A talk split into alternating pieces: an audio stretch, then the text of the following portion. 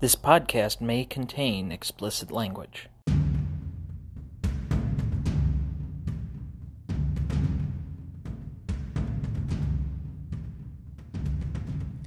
This is the Dynasty Download Podcast.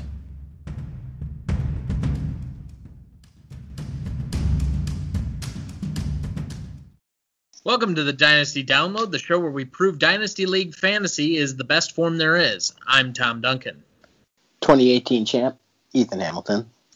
Again, if you'd like to contact the show, please write us at dynastydownload10 at gmail.com. That's dynastydownload10 at gmail.com. We're coming at you to review week nine of the NFL slate 2020. Uh, before we get to that, though, I would will just say simply because I don't think anybody's reading either of the articles, and it's taken me uh, a bit of time. I'm getting a little um, swept up with my day-to-day work and everything else. I am currently suspending both the waiver wire and nay, yay nay columns for the time being.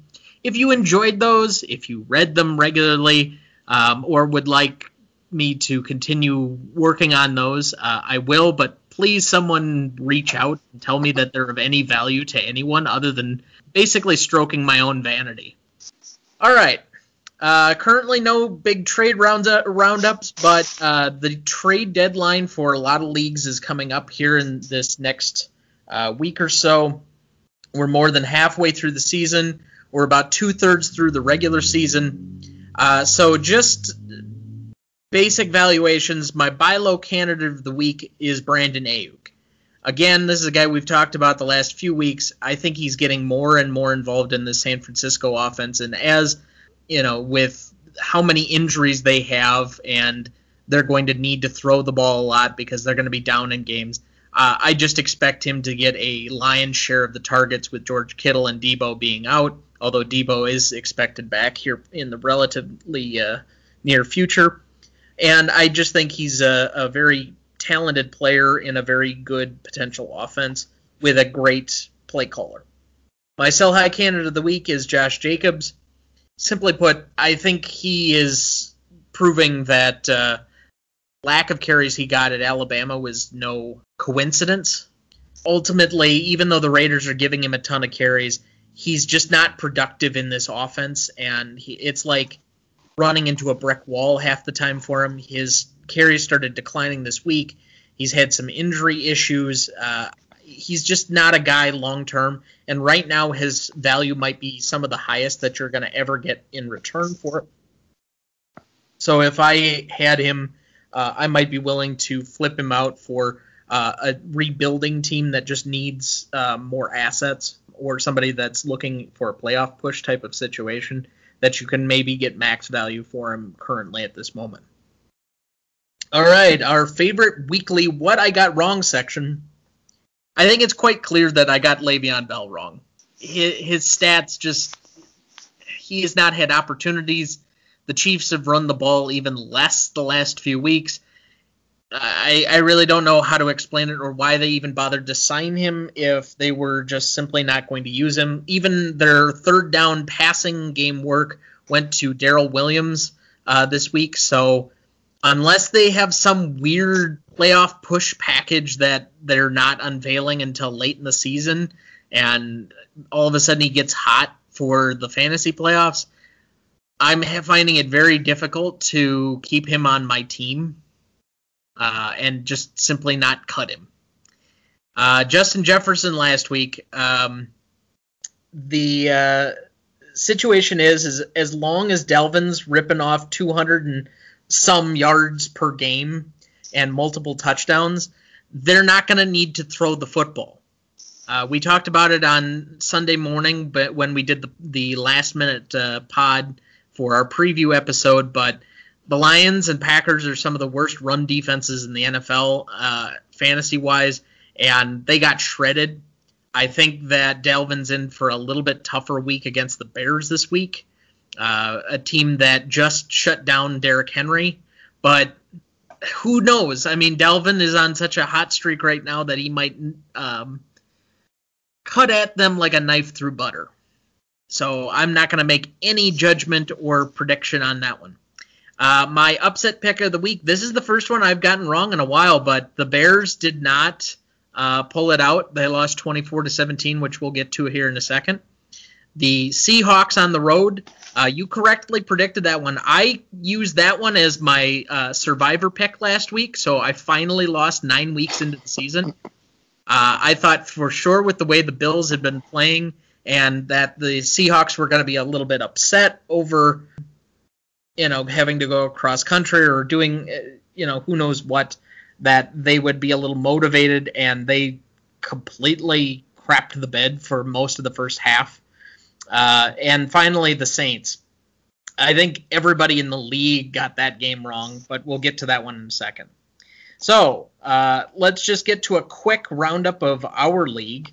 Although I don't know how much interest anybody has in, in our individual league, but just for our own sakes, uh, Dynasty is in first place after another hard fought win against Rogers Rabbits, 157.25 to 108.8.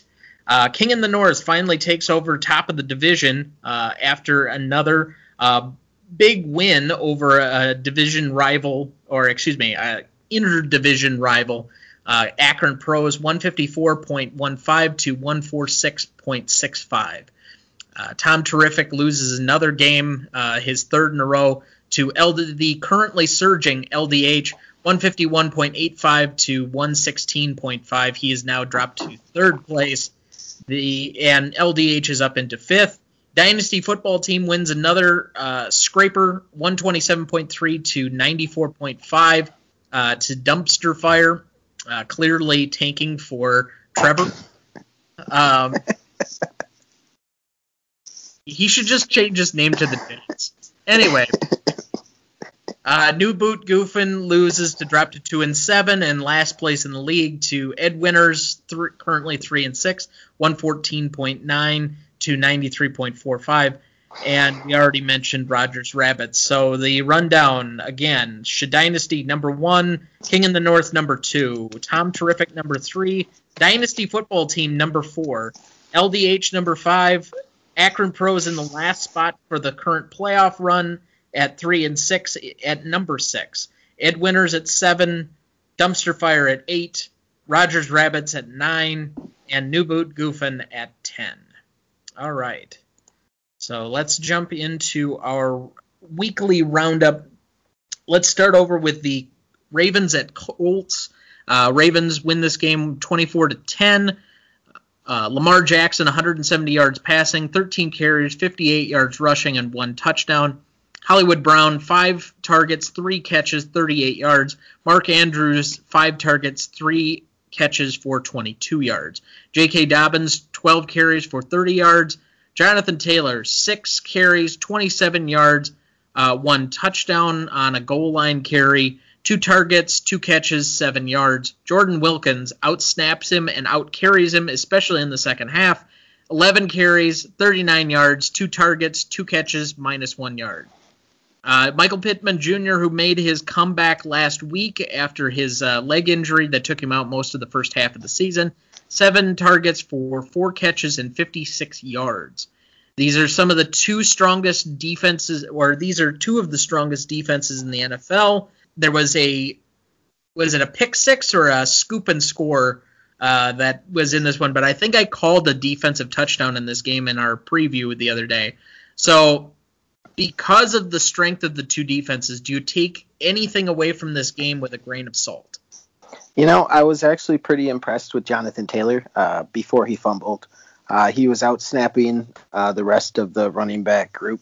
They ended up, I think, they each had 25 snaps, and Jonathan Taylor had 22. And in the second half, I think he got out snapped by both of them by eight snaps each. So he was cruising until he got until he fumbled. He was up to five carries for 25 yards, which is you know five yards a carry. He had a touchdown. So um, I think I think they're they're trying to slowly bring him along. And again, he's not performing up to expectations, and he messes up. They he keeps getting bounced back down. Um, Frank Reich also did say today he's excited to continue with the running back by committee. So I mean, but honestly, I was I was pretty encouraged in Taylor until he fumbled. Okay, was it worse? uh, for him to fumble or Philip Rivers in trying to tackle Marcus Peters? I don't even. He got bit by the turf monster. You saw that, right?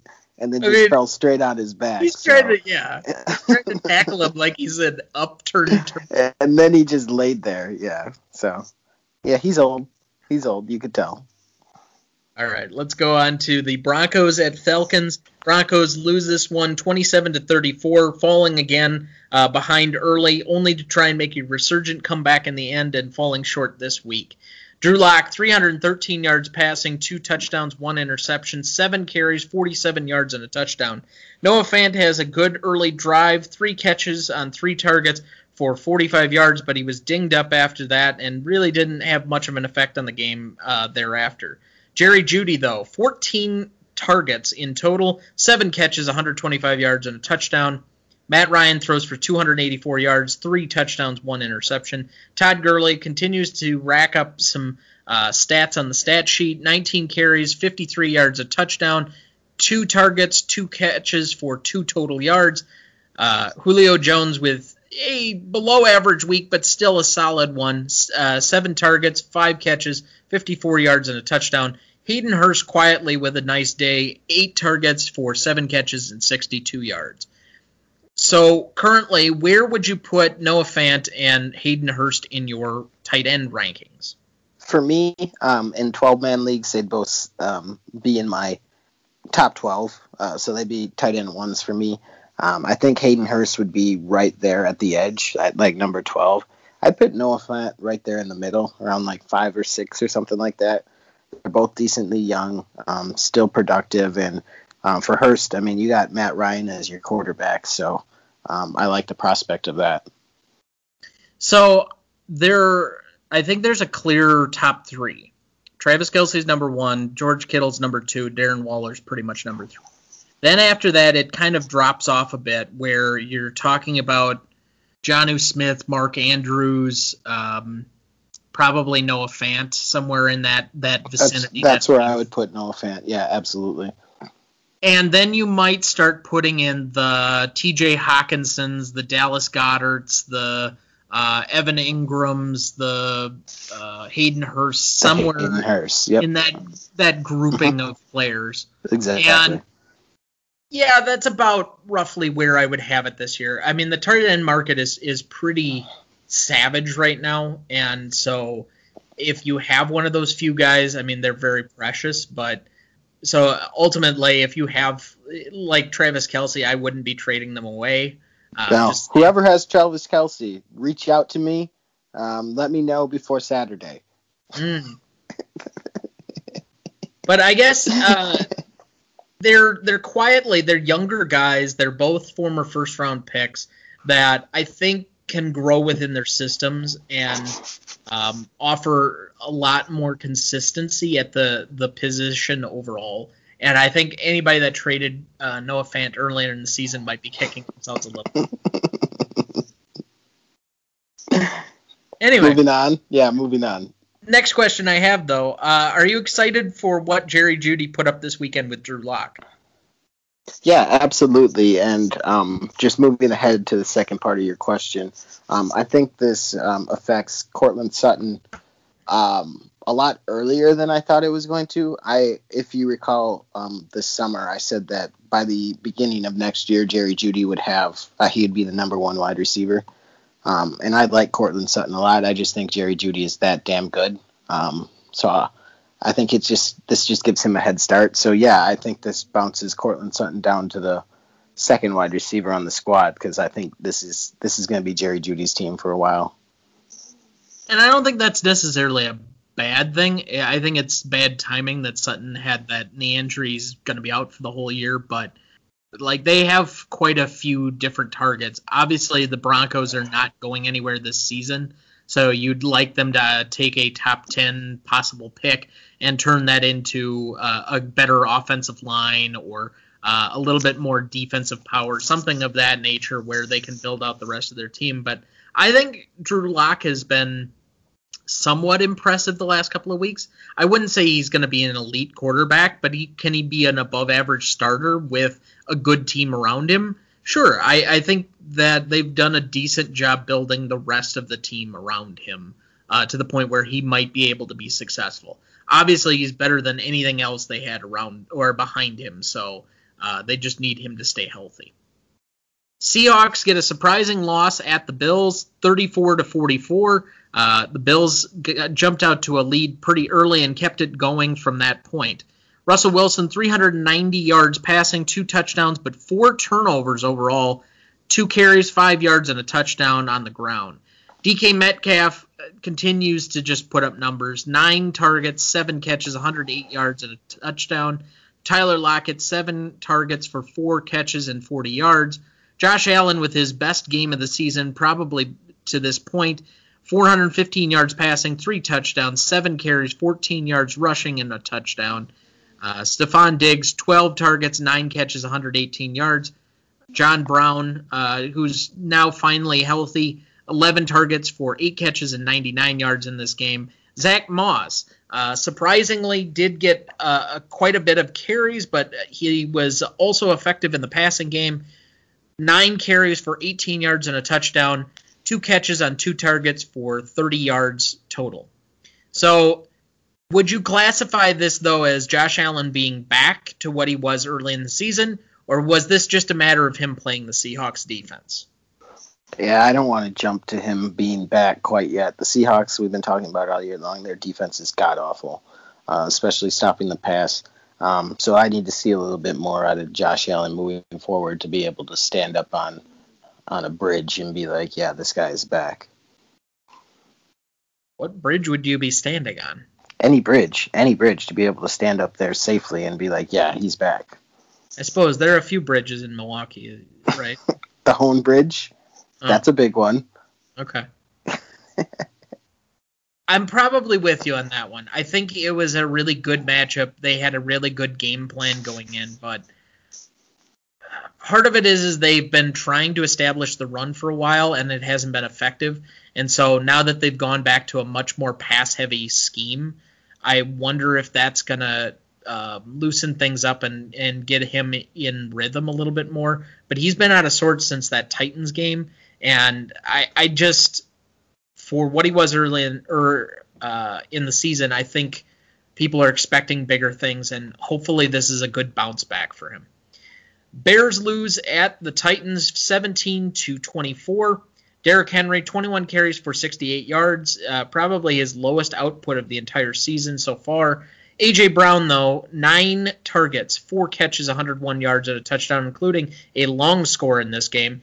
Nick Foles 335 yards passing, 2 touchdowns. David Montgomery has an okay day for a little bit until he gets hurt. We don't know whether or not he will be capable of going next week.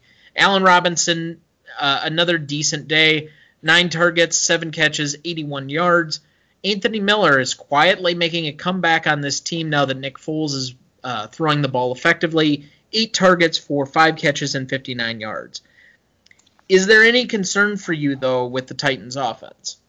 I mean, the Titans' offense is who I feel like they are, um, especially if Derrick Henry's not really going. Um, it's going to slow everything down because everything starts and ends with him. Um, but they're going to be good for you know 20 to 30 points each game. They're going to run the ball a lot. Uh, Tannehill's going to throw for around 200 yards, maybe a couple scores, um, and that's what their offense is.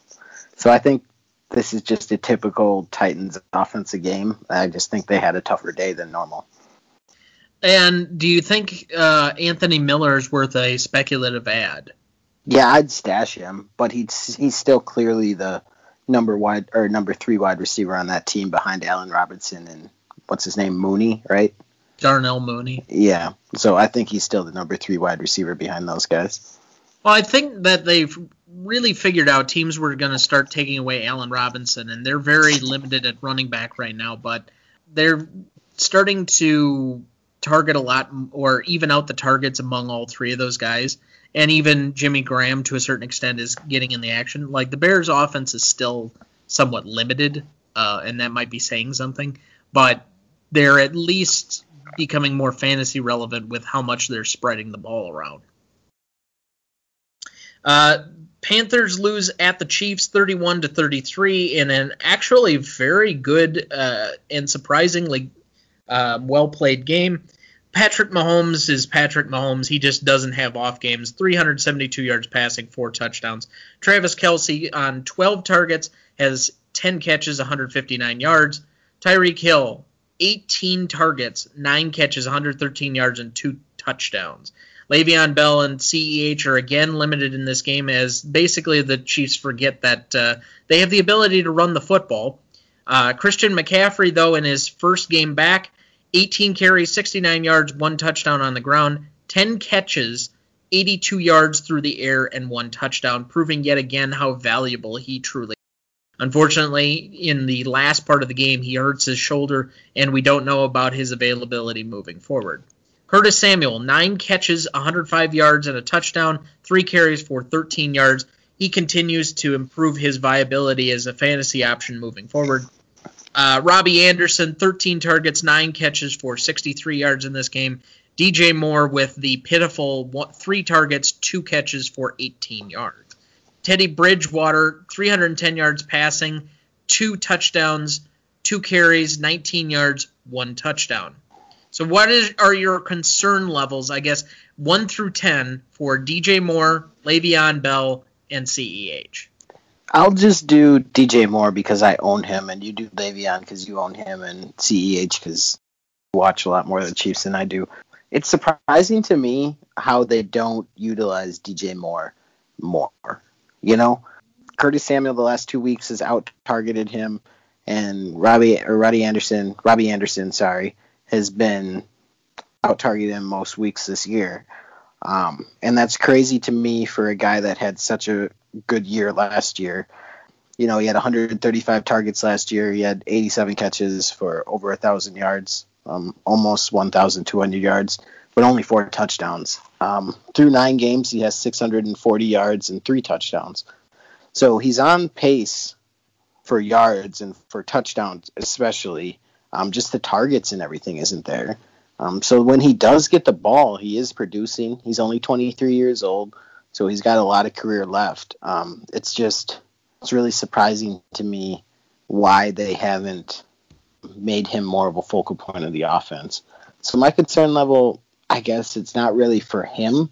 It's for his involvement in the offense, and I guess it would be between like a six, around six and a seven.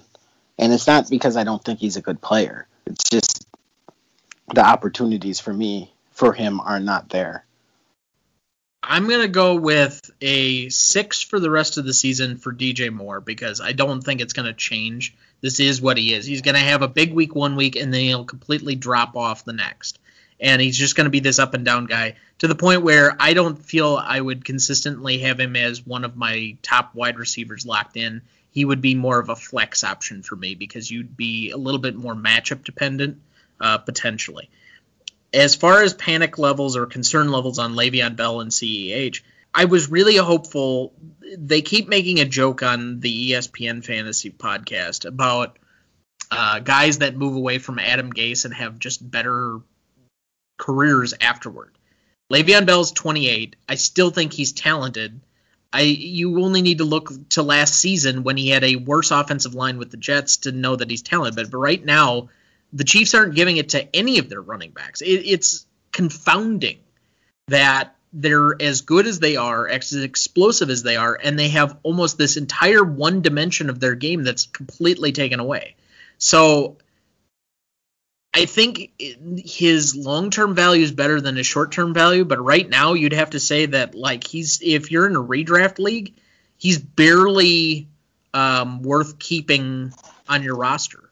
Like nothing seems to have changed. In fact, his positional value might be even worse. As far as CEH, I think so. First off, before Le'Veon Bell even got there, I think he had more total yards already this year than Damien Williams had all of last year. So, I mean, that that tells you something right off the bat. But I think his short-term concern level is high. His long-term concern level is moderate. So I'm going to go maybe a three or a four just because I, I I'm concerned about his strength strength levels on goal line runs and some of these other things, but I don't know. Maybe a, another offseason with this team, they figure out how to use him a little bit better when he's they've got actual time to work with him in a, a offseason structural program. But I mean, the Chiefs are winning, so I can't really say that they're doing anything wrong. It's just they're they're kind of handcuffing themselves in a way they don't need to. So, but that does bring me to another question that I have. For a guy that really has not had any drop off games all season, we've seen Aaron Rodgers have a couple of clump, clunkers. We've had Josh Allen completely fall off. Uh, we had Kyler Murray that's been up and down at times, but uh, and Russell Wilson has had a couple of like huge turnover games that have led to losses against the Bills and the Cardinals. So my argument right now would be that the most consistent, the best player has been Patrick Mahomes. Would he possibly be your MVP for the for the league right now?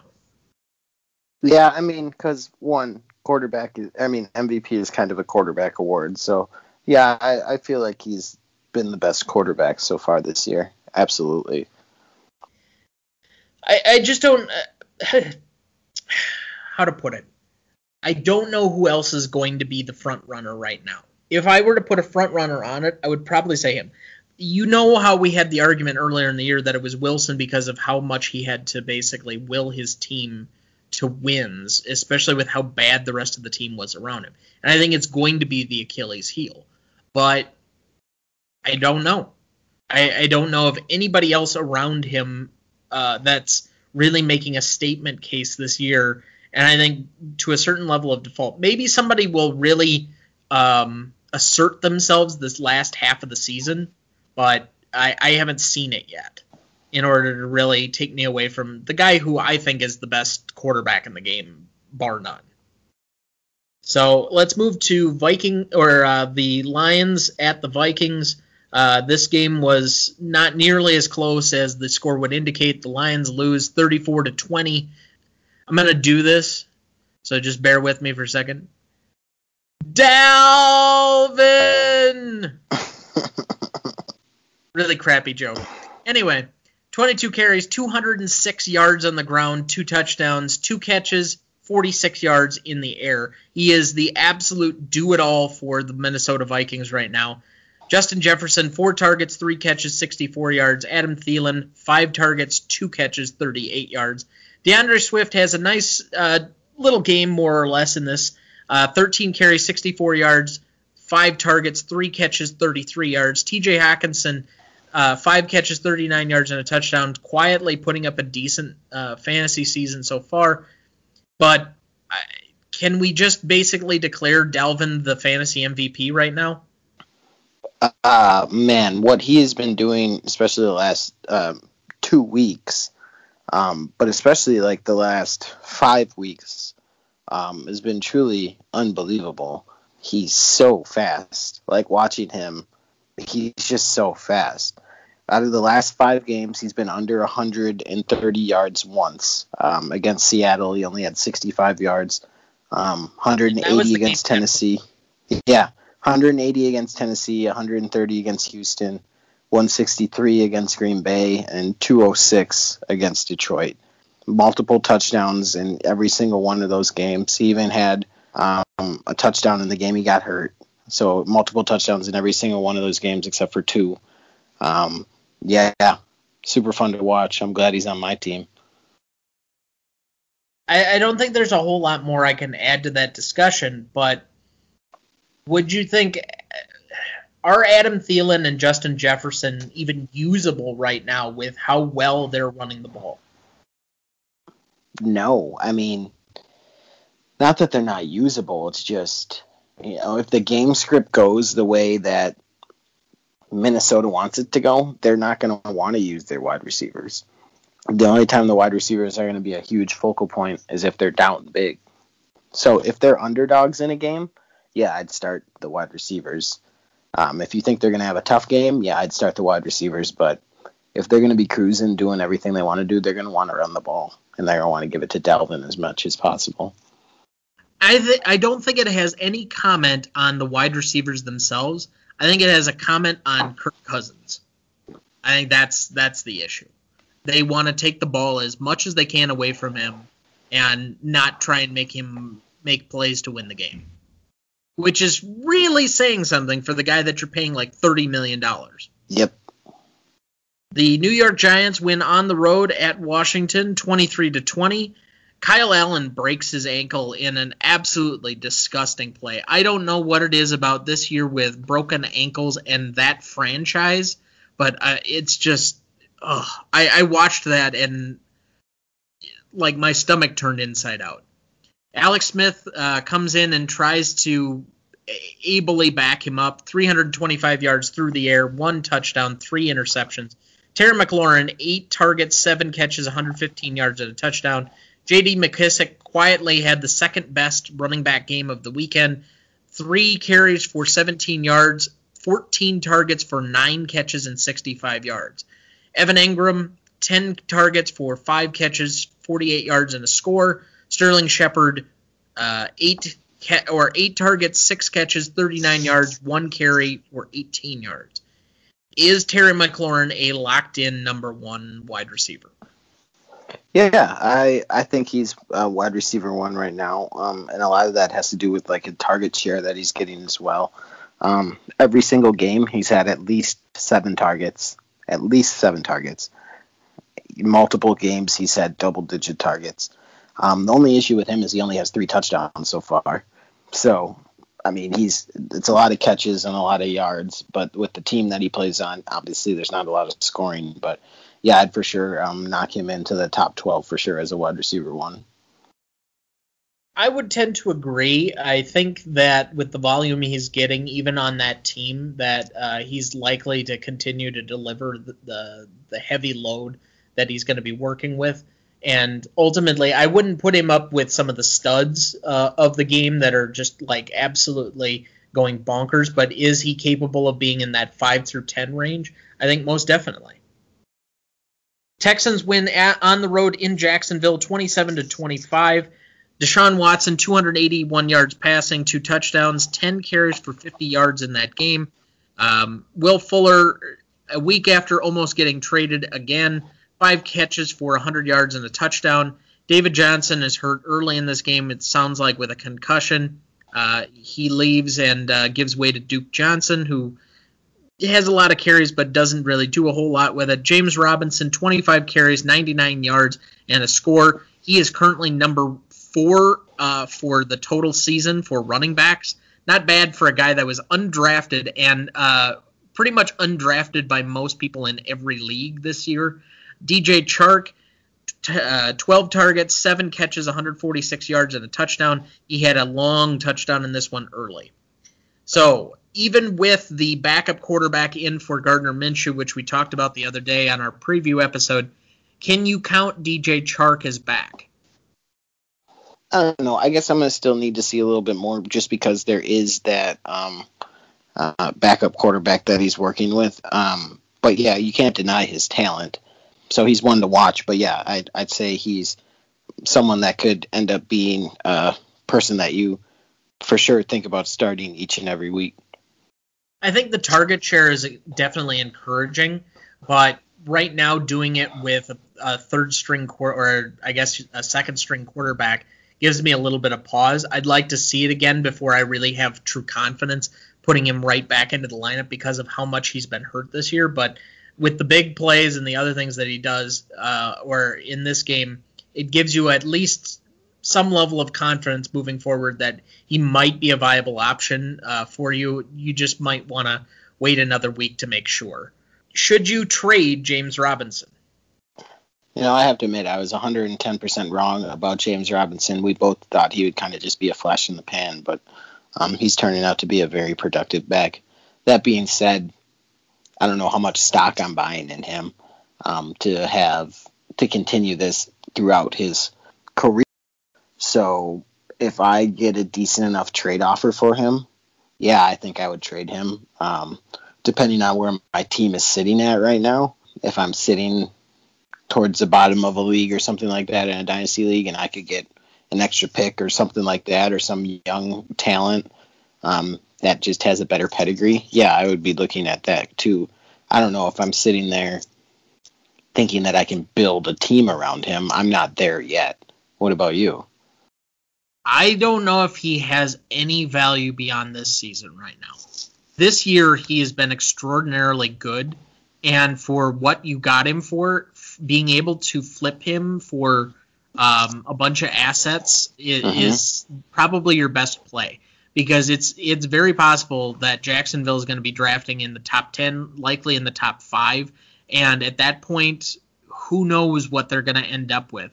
You're talking about early in the second round they could come back around and draft a, a, running back to pair with their um, quarterback. Their quarterback, yeah, absolutely. And at that point, you know where where is his value? His value right now has been that he is the sole guy on a team that's going to be constantly down and running and throwing the ball, and he's gotten all the volume. That could not, or that could go away very quickly. And if that's the case, I think his his value plummets. And he might be a great fantasy Hall of Famer one of these days for like the season that he's putting up right now, but his long-term viability as a dynasty prospect, I don't know. There's just so much uncertainty that I I'd feel better trying to sell out and be uh, wrong than I would be holding on to him and being right. Yeah. No. Yeah. I uh, I agree with that 110. percent It's just if you knowing what he was, you should be lucky first and foremost that you have him. Then to be able to flip him for something that's really really nice, that would be something that I would be that I would be looking into and something that I frankly would have been looking into since like week three. Is Deshaun Watson a locked in top five quarterback? Locked in, I'm not quite there yet, but he is very, very good um, now. Where I'd think about starting him each and every single week, but I don't think he's a set it and forget it type of a guy yet, just because the team that he's playing on um, we know he has to throw the ball a lot. We know he's probably going to be playing from behind a lot. Therefore, he's got to make a lot of plays. But that can also get you into a lot of trouble as well. I'm concerned about his two games against Indianapolis coming in the playoffs um, in that first and third week. So that would be the, either the first game of the playoffs or that potential championship game, and what that might do to his um, overall ability. But here's the other side of it. The long term value, they do not have um, multi, or I don't think they have a first or second round pick this next year. Uh, I know they don't have at least a first round pick. They're uh-huh. a middling talent football team, and they converted a ton of money to other guys. They're likely not going to be able to keep Will Fuller, which is why they were entertaining trading him. So for the rest of the season, they're both in a good position. But what is that going to say going forward? So right now, I don't. I think there are maybe three other quarterbacks I'd rather have over him, but moving forward, there's a, there's a ton of uncertainty moving into his uh, next couple of years with that franchise that give me pause. I did he sign his big extension? Yes, he did sign a big extension. Yeah, he did. Yep. So he's kind of locked in with that franchise, and boy, they're gonna need some help after kind of the uh, wreckage that was the Bill O'Brien GM era. Experiment. Sure. Let, let, let's be nice about it, I guess. The Raiders win on the road in Los Angeles, 31 to 26 over the Chargers. Justin Herbert continues to have an absolutely great rookie season 326 yards passing, two touchdowns, five carries for 24 yards on the ground. Keenan Allen, 11 targets, nine receptions, 103 yards and a touchdown. Uh, Mike Williams goes for seven targets on for five catches, 81 yards. Hunter Henry, seven targets, four catches, 33 yards. Kalen Ballage comes out of nowhere after Justin Jackson goes down in this game. 15 carries, 69 yards, one touchdown, three targets, two catches, 15 yards. Derek Carr only 165 yards and two touchdowns in this game. Josh Jacobs 14 carries, 65 yards, one touchdown, one target, one catch for three yards. Devontae Booker also comes in for eight carries, 68 yards, and a touchdown. Number one, is Kalen Ballage worth a pickup? Um, no, because he was actually put back on the practice squad, I think, early this morning. Now, to add on to that, why? you know, he had such a really good game. Um, before he had a lot of potential, but who did he play for before? Maybe that's a sign that uh, Austin Ekeler is ready to come back, but uh, I don't know. I, I don't understand all of the machinations with the Chargers. They're an incredibly talented team that just cannot seem to close, and I, I don't get it. But that franchise is headed in the right direction, if you ask me, long term. It's just they've had some really bad losses this year. Is it panic time though for Josh Jacobs? I'm actually going to set this one back to you because uh, you've been a little bit more harsh on Josh Jacobs than I have. So I kind of want to hear your reasoning. His per carry is something we've talked about a yeah, lot on the show. Yep, yeah, it was like 3.4, really right? last season. I know he's dealing with some injuries, but for the sheer volume that he's getting, he should be producing a lot more and he just seems to be getting more volume this year with less efficiency. And if his volume were to ever drop like it did in this game, uh, this might be his first game in a long time that I can remember with him under 20 carries. I just I don't know with how limited he is in the passing game how viable he's going to remain as a RB one. And do you think it's so, do you think it's like a sophomore slump or I don't know. I think he he was really good for several games last year against some bad teams. He was really good week 1 against the Panthers. And since then he's just really had a tough time trying to sustain any level of efficient play. And I think long term I'm looking at him as a guy who is a Trent Richardson like type of player. Damn. Like they have one really good year, and he he's been viable this year even to a certain extent, but that he just kind of flames out really quickly. I, if that's, I think if you're, uh, unfortunately compared to Trent Richardson, that's like five alarm fire. But right, that's what I'm saying. Damn. I don't know. Where are you at? Um, I mean, the yards per carry is worrisome. The amount of work that he's getting absolutely is worrisome. But for me, I guess the only saving grace is he's still very, very young. There was no off-season program. I'm not quite yet panicking. If you can get, I'm with you though. If you can get a decent trade for him, I would take that route as well. Just you know, just to protect yourself. But um, he showed me enough last year where I can wait it out. I think a little bit this year just to see what he can come back with next year. The Steelers pull off the late comeback win to stay undefeated over the Dallas Cowboys in Dallas. Ben Roethlisberger, 306 yards and three touchdowns. He unfortunately went on the COVID list this morning. Uh, he is currently tested negative, but they're apparently taking precautions with that. As we mentioned in our preview episode, that there isn't really one um, wide receiver one for the Pittsburgh Steelers at the moment. Juju Smith-Schuster is the uh, primary beneficiary in this game, but uh, they kind of spread the ball around.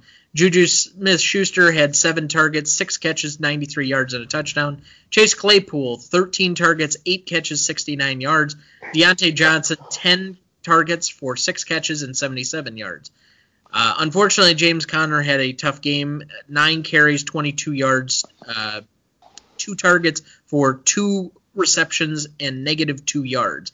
His fantasy value was um, crap, to say the least. Ezekiel Elliott, 18 carries, 51 yards, two catches for 18 yards. Tony Pollard, a efficient nine carries for 57 yards, two targets for one catch and one yard. CeeDee Lamb has a decent comeback game, seven targets, four catches, 71 yards, and a touchdown. Mari Cooper, six targets for five catches, 67 yards. After this game, though, do you have a clearer picture of both the Cowboys and Steelers wide receivers groups after uh, what we saw on Sunday? I mean, for the Cowboys, you're going to be touchdown dependent, right? You know, you're going to get a handful of catches for a handful of yards.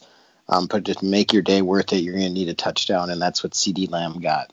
Um, for the Steelers, you found out that um, Big Ben can support um, three wide receivers. Um, they each had a decent amount of opportunities. Um, they both, they all had a decent amount of receptions as well. So uh, I think that makes you feel a little bit better if you have one of these three Steeler wide receivers. I think both of these teams are going to spread the ball out a lot. And by extension, that means that any one of these guys could have a bigger game than normal, but I think they're all going to see a high volume of targets, especially the Cowboys if they're going to be down in games. I can't imagine that they're going to have games where they're playing from ahead a lot of the game like they did in this one. So I, I do think that it gives me a little bit more encouragement that their offensive line seems to be holding up enough to be able to throw the ball against somebody like Pittsburgh, who has a great front seven that we've talked about a lot, and that they could possibly do quite a few things in that regard. So maybe there might be uh, a pathway to one of them um, being uh, a flex option down the stretch here. Not one that I would be like banking on necessarily, but in a decent enough matchup, I could feel comfortable comfortable starting. Uh, Dolphins win on the road uh, against the Cardinals, 34 to 31. Tua Tagovailoa, after a rough first start, but still a win, he is 2 0 as the starter, 248 yards passing, two touchdowns, seven carries for 35 yards. DeVante Parker, seven targets, six catches for 64 yards, especially after Preston Williams goes out with a touchdown catch uh, early in this game. We hope that he's going to be okay. Kyler Murray puts up a huge statistical game again. 283 yards passing, three touchdowns, 11 carries, 106 yards, and a touchdown on the ground. Uh, Chase Edmonds filling in for the injured uh, Kenyon Drake, 25 carries, 70 yards, three catches, 18 yards. Nuke Hopkins, three targets, three catches, 30 yards. Uh, Christian Kirk, eight targets, five catches, 123 yards, and a touchdown, although most of that was coming on one big play. Yeah, What is your projection for Chase Edmonds for the rest of the year? I mean, he's obviously a better running back than Kenyon Drake, right? You can just see it, like watching the game. You just see that he's better. Um, so I, I think they're going to work him. Um, you saw that he had 25 carries just like that. Um, I think he'll get more opportunity in the passing game as well. So um, if you were if you happen to grab Chase Edmonds off of waivers or you were holding on to him, you got to be pretty happy that I think um, you might have a decent running back too for the rest of the uh, rest of the way. Safely running back too. Yeah, especially if Drake is not healthy enough to play, where he's going to be the primary guy getting almost all of the volume. Right. I, I would tend to agree. Is this a great first step for Tua as a basically matching his uh, counterparts in Justin Herbert and Joe Burrow?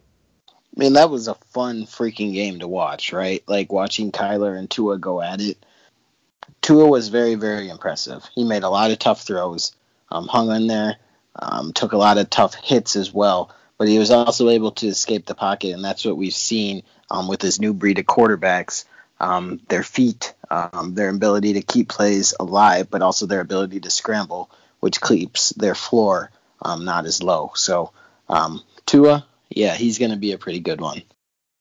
I'm very encouraged that we're getting better coaching around younger quarterbacks and guys that are able to adapt their systems to these younger guys, um, especially with the RPOs and all of the other things that as we move along, especially because I see the league getting away from the Tom Brady's, the Drew Breeses, the Aaron Rodgers, the guys that hold on just a little bit too long. And even though they're all having decent seasons, I can't see Lamar Jackson and you know some of these other guys going for you know, into their late 30s, 40s, um, the same way that some of this current crop has gone.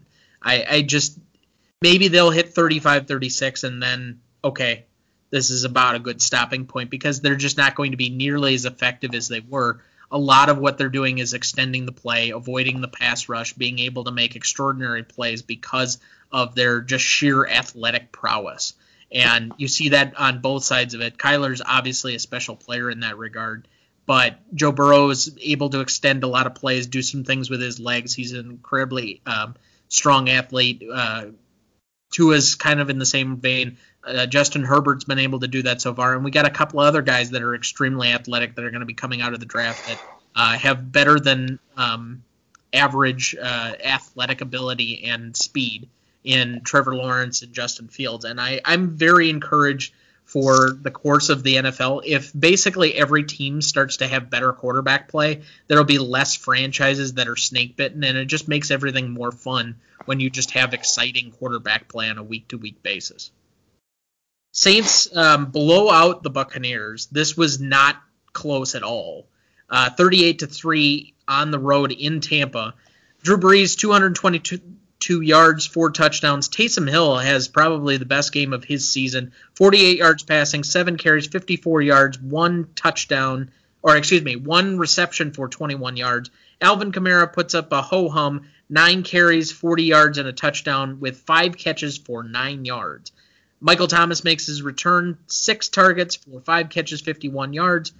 Tom Brady, 209 yards, three interceptions and the team only ran for a total of eight yards uh, for the entire team. Mike Evans, six targets, four catches, 64 yards. Chris Godwin, six targets, three catches, 41 yards. Antonio Brown, in his return to football, five targets, three catches, 31 yards. And surprisingly, Leonard Fournette, six catches for 41 yards. So I'm going to ask you the exact same question I did during the middle of the game uh, I texted this one to you. I think it's a really good question because of how we've been talking about Tampa Bay all season. Does this change your perception of Tampa Bay, or does it confirm it? They uh, they looked just shell shocked, and it looked early too. I mean, they went three and out their first couple possessions, um, and then honestly, I'm not gonna lie, like I was caught up doing something else, and then I came back to watch the game and the Saints were up like three touchdowns. And I wasn't gone that long, so it happened pretty quickly. I want to say that this is a one off, I do, but I think the Buccaneers, they're a vulnerable team. Um, I think when Green Bay went in there, Green Bay was not nearly as sharp, prepared, or any of that stuff. Um, but then you saw what Green Bay did to New Orleans. So, um, you know, I think the NFC is a toss up. I don't think the Buccaneers are um, the clear cut favorites in the NFC. I think it's going to be a battle between like four teams between the Saints, Buccaneers, Packers, and the Seahawks. Um, so I'm excited for it. I'm excited for it. But yeah, um, this one this one obviously made me not fear the Buccaneers nearly as much. And you asked me in the middle of the game, and honestly, I didn't know the answer. I really didn't. Um, but yeah, I'm not nearly as afraid as the Buccaneers as I was. And I'm going to throw in three other teams that could beat any of these teams on a given week. Chicago, uh, the Rams, and the Cardinals. I, I can agree with all those except for Chicago. I just don't think Chicago's. I think their defense is, is their defense a, is. Yes, but you've seen them already beat the Buccaneers. They held really close, took it to overtime against the Saints. I think that's that their defense will keep them in enough games that they can pull up an upset. Are they going to win multiple games in the playoffs? Probably not. But can they pull off a weird game here or there? certainly I think they're capable of at least doing that if they get into the playoffs, which is is strong if yet. I'd like to see them play a, a couple of the other top tier uh, teams and maybe win somebody like or we still have yet to see them play Green Bay either. So the NFC is wide open. Uh, I think the Saints were your Super Bowl pick, if I remember right. I think I had the Cowboys beating the Seahawks, if I remember uh, and losing to the Steelers in the Super Bowl, who beat out the Chiefs in the AFC Championship game.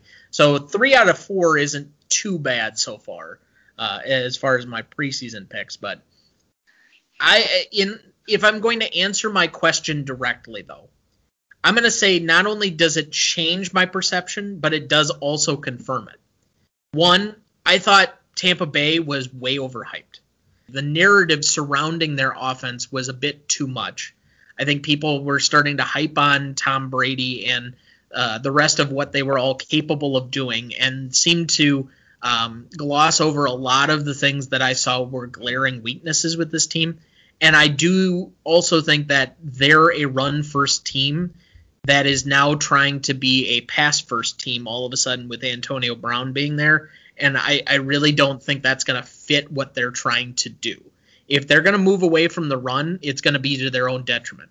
The other thing I will say in this game is, is Lavonte David left the game for a while, and he makes such a huge difference to that Tampa Bay team.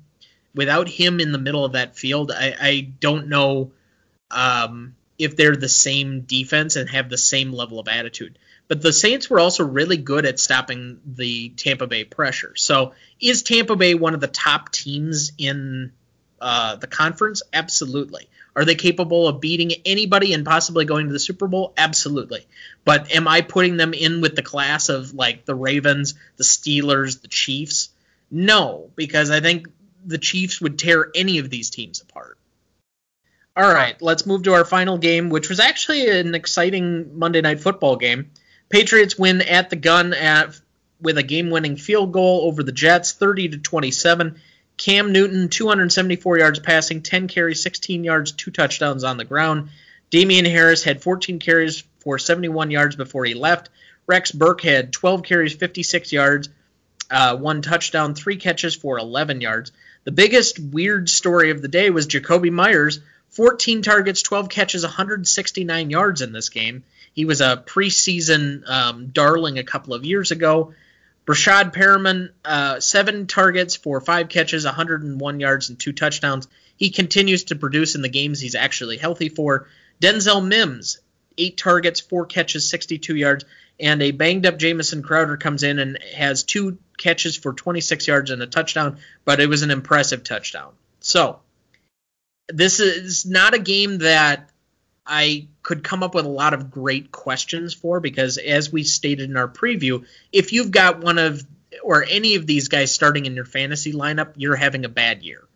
But would you rather have to start for the rest of the season either two Patriots or two Jets players? I'm gonna go two Jets, and the two Jets players that I would have, Jamison Crowder would be one.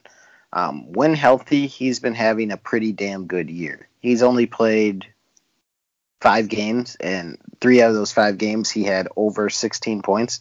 Two of them he had over 24 points. Um, so he was he's been having a quiet, quietly um, productive year. And then um, the other person off of that is I would do Denzel Mims. Um, not because he's like setting the world on fire or anything like that, I just think that um, as the week goes on and as the year goes on, um, his production is just going to go up. Um, he is the rookie um, wide receiver, one that they put a lot of stock into. Um, Jamison Crowder and Perriman are not going to be on the team next year, maybe because their contracts are both up, I believe. Um, so Denzel Mims is the guy. he's uh, he's their future. Um, they could have Trevor Lawrence on their team next year, so they're probably trying to get him as much work as possible. Um, so it's not even because I think that he's going to be like a top wide receiver or wide receiver two or anything like that. I just think he's going to have a lot of opportunity towards the for the rest of the year. I'm not sure I necessarily agree on Mims so much as I think they are trying to still force it to Perriman. I think long term Mims is a good uh, prospect and I agree with most of your analysis on that one. But I just see Adam Gase still using Crowder and Perriman as his primary guys, and it really will depend on which quarterback they have in and what their long-term future is for this going forward. I just can't find two Patriots that I'd really be comfortable starting. Yep. And, yep. and I think that's that's basically what it comes down to if it was a choice of you had to start one Patriot or one Jet, I think you might go Patriots. But when it gets to two, that's where the dividing line kind of comes in. So, kind of a different question, but an interesting one to throw out there. So that wraps it up for this week. Thank you to everyone for listening. We will be back again later this week to preview the Week 10 2020 slate. Uh, until then, Wear a mask, everybody, and we'll talk to you in a couple days. This podcast was mixed, produced, and edited by Thomas Duncan. It is a production of Ronnie Duncan Studios. Our technical provider and distributor is Anchor FM. Isn't really making the most out of all the opportunities that he had, but there's no one that's taking his spot anytime soon in that backfield. So yeah, I, I think we we see him more productive uh, as the rest of the year goes on. I mean, if he continues to uptick in the efficiency, and the one for me that uh, he's been a touchdown guy uh, most of the year, which has helped increase his value. He's had a, uh, I think this is his third or fourth game with multiple touchdowns, which has helped him. But this is his second game over 100 yards rushing, and he got involved in the passing game again. So that's where his fantasy value really ticks up. And as a guy who owns a share of him in a, my redraft league. Again, that league's got Chris Carson, Joe Mixon, uh, Josh Jacobs, Nick Chubb, and Kareem Hunt. I can't even start all five of those guys in a given week. It, was weird that I ended up getting all five of them in in one way or another, but uh, it's kind of exciting for me to have all of these guys back and healthy and doing some uh, good things. Is there a pass catcher in Denver worth having though? Given the amount of garbage time that they're clearly producing. I don't think I'm starting Drew Lock, but they are producing these comebacks every fourth quarter every single week and with the amount of garbage time they're starting to remind me of that one year that Blake Bortles had a huge year because he kept uh, having these garbage time points. Can we see any of these guys being fantasy viable down the stretch for anyone? I think Jerry Jeudy's getting to that point. I think he's somebody that you think about starting every single week. Uh, we all, all, know how high I've been on him since the summer.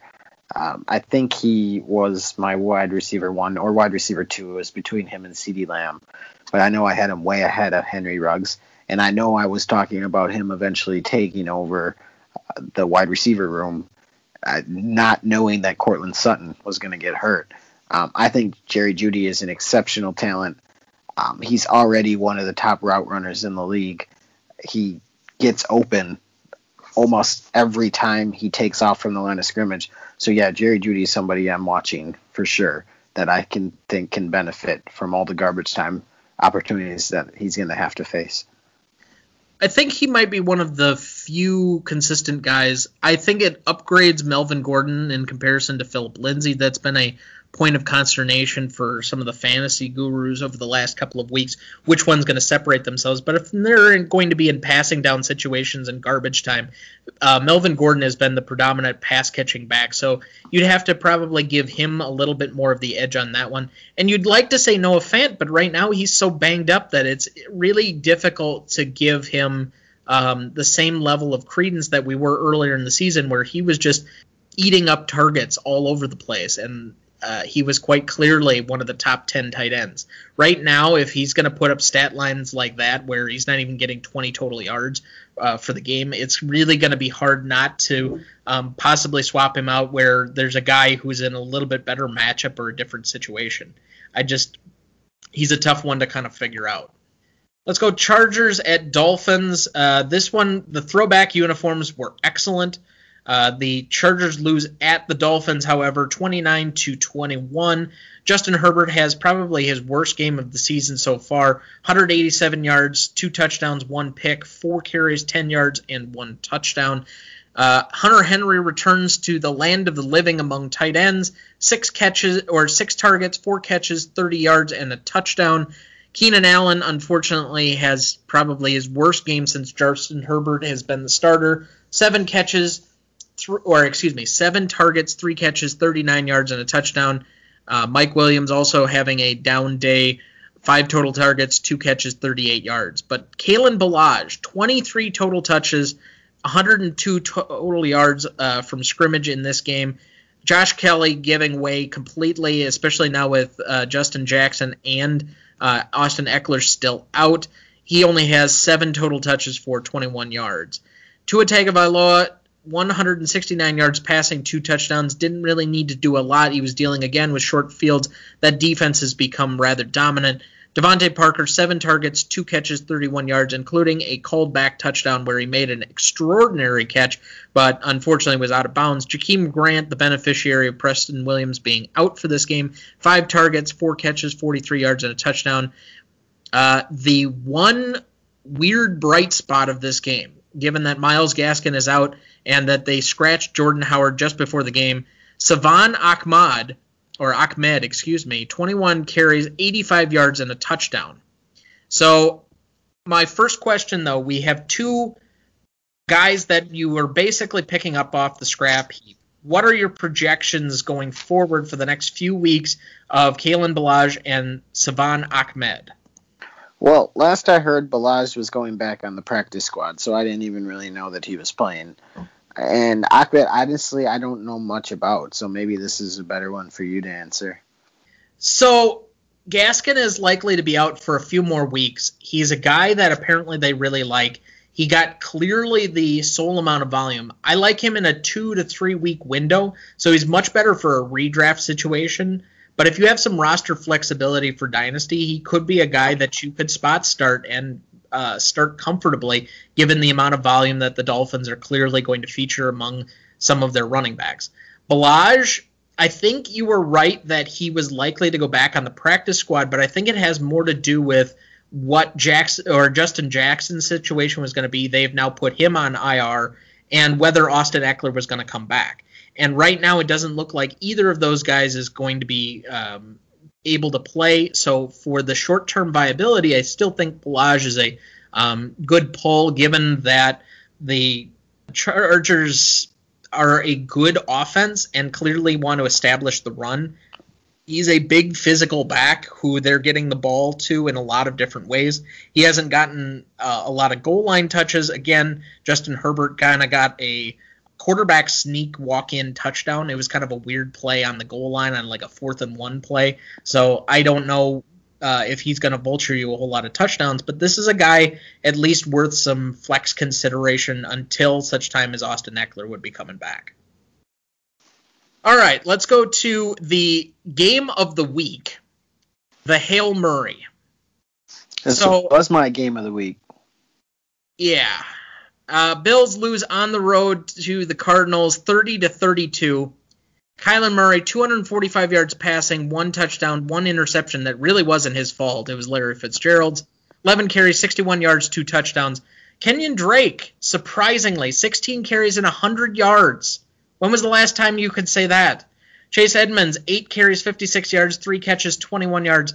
Nuke, 12 targets, 7 catches, 127 yards, and that touchdown to end the game. Uh, essentially, I think it was with two seconds left, so it may not have. But for all intents and purposes, Josh Allen, however, 284 yards, two touchdowns, two interceptions. Uh, the Cardinals kept giving them chances to come back in this one. Seven carries, 38 yards rushing. Cole Beasley, who we talked about earlier in the show, 13 targets, 11 catches, 109 yards, and a, tar- a touchdown. Stefon Diggs with the touchdown that we thought was going to win the game. 11 total targets, 10 catches, 93 yards. Uh, I've kind of already asked, but will the Bills ever run the football again? I mean, if they're passing the way that they are, I don't know why you would, right? I don't know either. I you clearly downgrade any uh, advantage that you may have been looking for in Bills running backs moving forward, but they're clearly better when they just constantly throw the ball. Uh, and why move away from it at this point? You're you're it's winning time. Here's the bigger question though. I don't want to be a prisoner of the moment, but do you remember the